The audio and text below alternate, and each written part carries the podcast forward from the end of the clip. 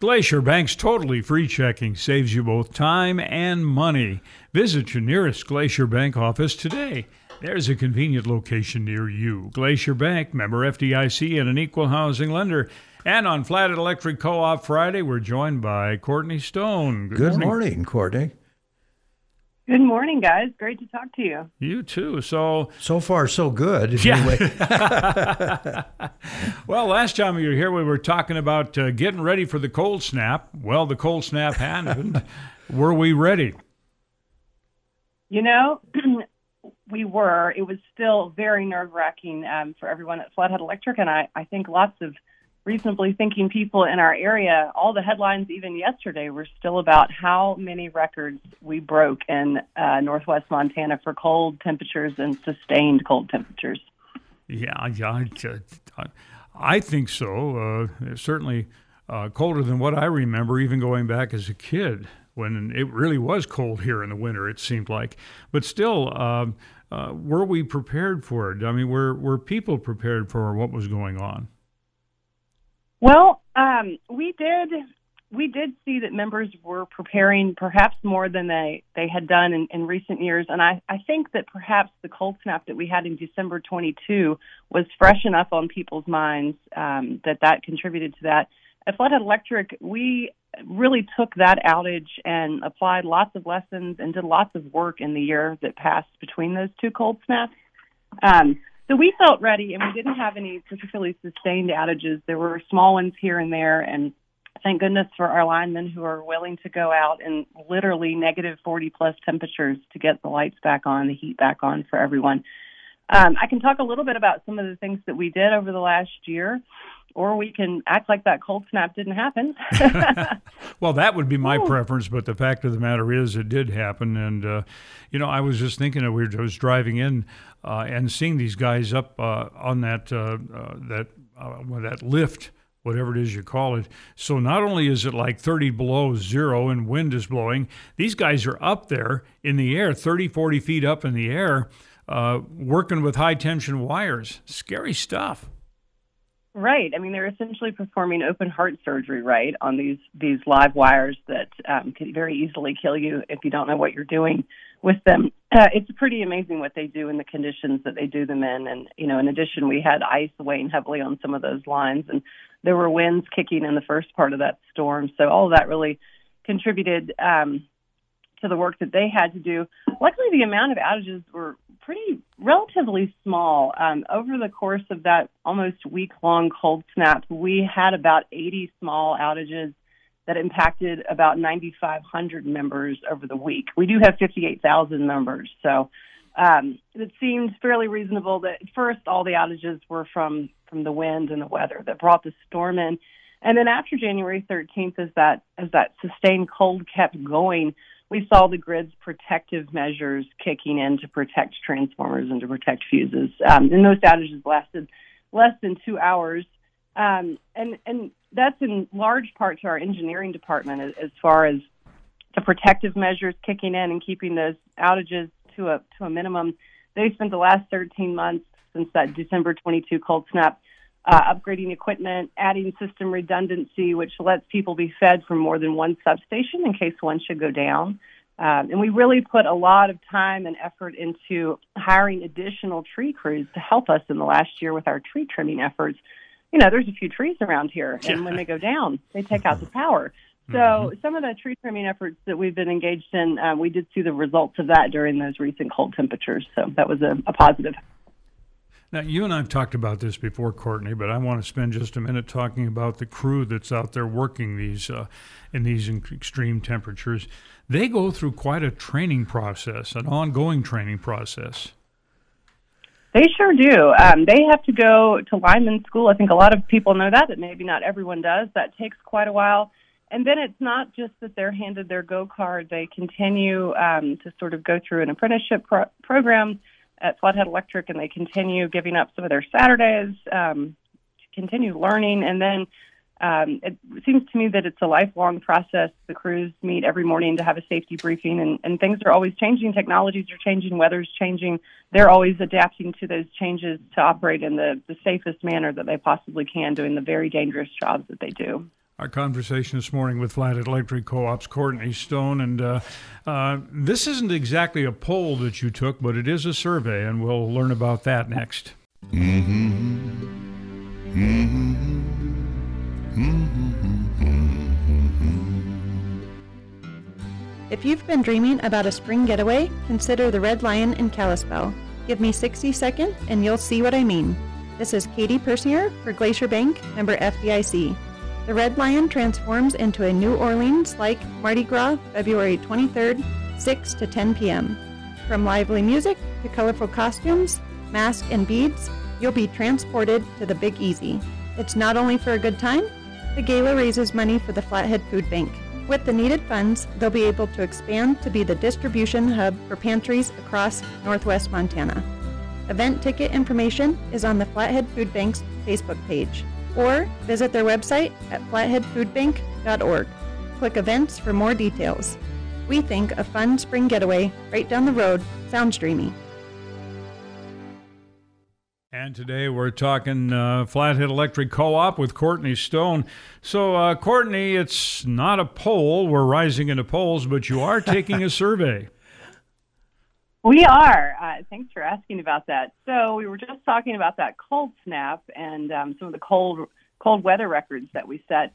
We also set some records for just how much electric demand we were putting on the grid, which we were expecting and, and prepared for. But as our population grows, um, as the electrification of everything grows, you know, we still have a lot of work to do to prepare our regional grid for Um, the transition that we're in. And one of the ways that we think we can help do more with what we already have, which is always the most efficient and fastest way to do things, right, is to learn more from our members about how they use electricity. And, and you might think that we would know if our members have all electric homes or if they heat with gas from Northwest Energy or if they have two hot water heaters, but actually we don't really know any of that. So we're asking members to help us learn more about how we as an area are using the grid. And for a limited time, we're offering members a ten dollars bill credit if they will talk to us and take this survey. Um, I took the survey last night. It's at flathead electric dot com slash energy survey. And it's not a particularly complicated survey. It took me about mm, maybe seven minutes to fill it out. And it's largely about the things in your home that use quite a bit of energy. Um, but if you'll go to flathead electric dot com slash energy survey and take that survey, uh, you'll get that ten dollars bill credit for a little while here. And you'll really be helping your co-op, which you own. It's not for profit and member owned, right? You'll be helping us figure out how we're going to do more with what we have into the future with our grid. Yeah, I just think about all the ways that we're using electricity that we haven't before. One of them is the electric vehicles. Yes, and that's part of the survey. We want to know if you have an electric vehicle. Um, and that way, perhaps in the future, we can partner with you if we're not already. We already are working with a lot of electric vehicle-owning members, but want to help partner with you to um, charge that vehicle in a way that actually can benefit the grid, uh, preferably overnight, as opposed to to being a drag on the grid during times of extreme demand. Okay, now I uh, read just recently that Elon Musk, you know, he's involved in a lot of stuff besides Tesla. And one of the things that's under development is a hydrogen engine. He's not putting all of his eggs in the uh, electric basket because uh, when you think about it, water is H two O. Sure. One part hydrogen, two parts oxygen, I think. Or is it two parts hydrogen? I don't know. I don't know where that two belongs. H two O, yeah. Yeah. But anyway, uh, the, the bottom line is that it should be a clean energy when it mm-hmm. burns off because you're, you're dealing with oxygen here.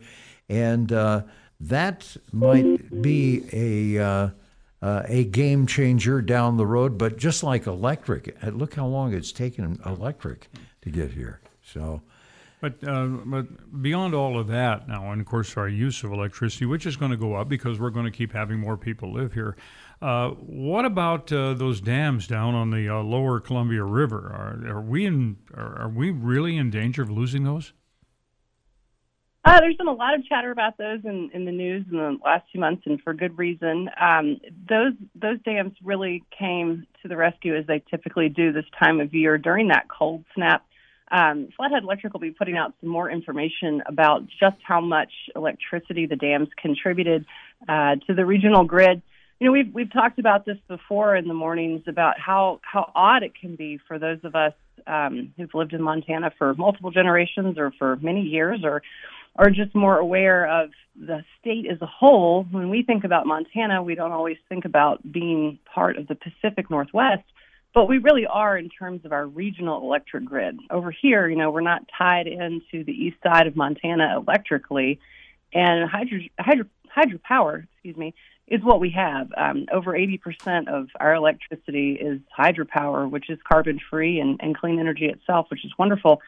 Um, and we'll get more into the details of some of that here in the coming days um, about just how much those lower Snake River dams and dams in the Columbia River power system in general, how they came to the rescue during this extended cold snap. Well, I tell you one thing we all have to be is if you know anybody who lives in eastern Montana, uh, ask them about their electric rates and then tell them about ours. They will. Their, yeah, that sound you hear will be their chin hitting the desk mm-hmm. as it drops, because yes. it's it's absolutely amazing what Flathead Electric is able to deliver uh, in terms of electrical rates. We are very lucky to be B P A customers and um, dependent on hydropower, which is reliable and very affordable. We, See, can't, you know, we just simply can't afford to lose those dams. Yeah. I, I grew up in Portland, Oregon, and I was aware of the Bonneville Dam and the Dalles Dam, and that was the Bonneville Power Project in the early mm-hmm. days.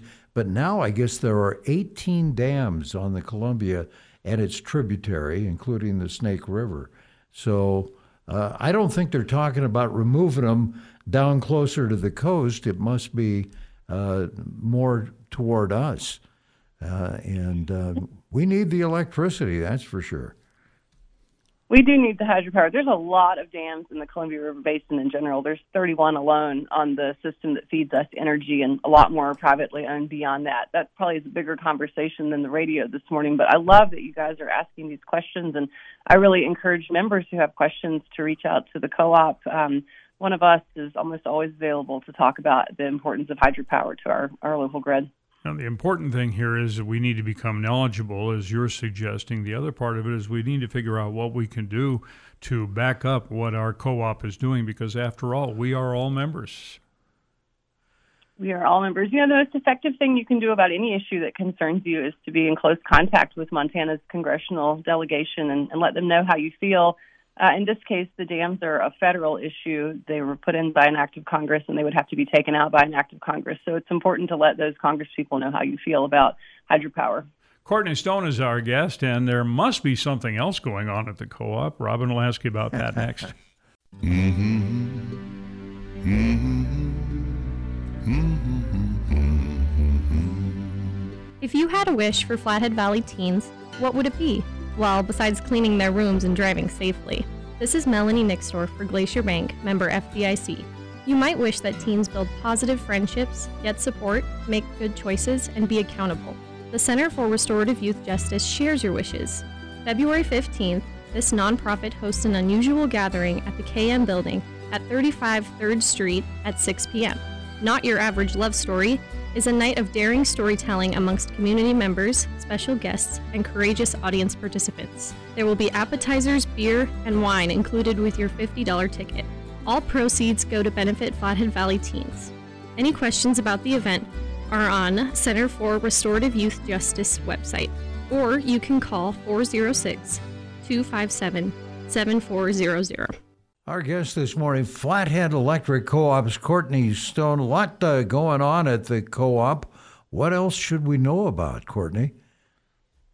Well, there's always so much going on at the co-op. Uh, we just we just talked about that energy survey. That's, that's really high on our minds right now as we're trying to learn more about the grid. So I'll give you that website one more time, flatheadelectric.com slash energy survey to get that ten dollars bill credit. Uh, we also have our scholarships open right now. You know, we're so lucky in Montana that we can take our unclaimed capital credits, which are typically from members who move away and, and don't leave a forwarding address. After five years, if they haven't claimed their unclaimed capital credits, we can use those for educational purposes. And in recent years, We've given out almost one hundred twenty thousand dollars each year in scholarships for high school seniors and those already in college. So that's an easy apply on our website. Uh, but February twenty-fifth is the deadline. So if you have high school seniors or, or college kids in your lives who could use a, a little boost, those scholarships range from fifteen hundred dollars to six thousand dollars per year. So they can help. Okay, and you have the uh, Roundup for Safety program, which is a great one. And uh, I automatically opted into that when I moved to the Valley over a dozen years ago. Uh, is the... Uh, Is the sign-up rate uh, to the Roundup program really high among new customers? Um, it is. We we do roll people into Roundup uh, because most people find it a pretty easy way to give back to the community. Um, it's been around since nineteen ninety-seven, and I anticipate that members will have rounded up their bills to about five million dollars sometime in twenty twenty-four, which is just incredible. We actually met last night. Uh, the board heard, I think it was nine applications last night, and you'll be hearing more about those in the news next week. But just some amazing community members. We have so many incredible neighbors among us that make our community safer by, by proposing these projects and then asking for assistance with safety funding. So okay. Great program. If you have questions about that, that's on the website as well. The last thing I want to mention that's going on at the co-op is, I think, really exciting. Uh, I think you guys have been to our annual meeting before, which has been going on for eighty-seven years now, going back to that member-owned. I right? missed one. We're changing up the meeting. Yeah, we're going to change up the meeting this year. Um, we want to encourage members of all ages, um, families, business people, grandma, everybody. Saturday morning wasn't working that well for that entire demographic, so we have changed the annual meeting this year. We're going to meet on a Thursday in April, April eighteenth. We're going to meet at the uh, beautiful new Wachholz College Center at F B C C, and we're going to put on more of an energy expo, a conference with interactive booths for business people, for children, for mom and dad. Uh, there'll be something for everyone. Then we'll have a short business meeting with featured speakers being Pat Barkey and Mark Johnson. Pat's the director of the Bureau for Business and Economic Research at the University of Montana. Mark is our general manager and has decades of experience in the electric industry. And then we'll have dinner. So wow. There'll be lots more to talk about as we get closer, but that's a big change happening at the co-op. Lots of work going into making sure we can welcome all of our members and offer a learning experience about electricity for all of them. All I'm right. always amazed at how much we learn about our co-op every time we talk with Courtney Stone. Yeah. And Courtney, we want to thank you for that. Oh, thank you. I love talking to you guys, and it's great to be able to reach members on the radio and encourage y'all all to reach out to me if there's a way that co-op can be helpful. Right. Thank you, Courtney. Yeah. It's Glacier Bank's Community Conversations, a service of Glacier Bank, where your checking is totally free. Just about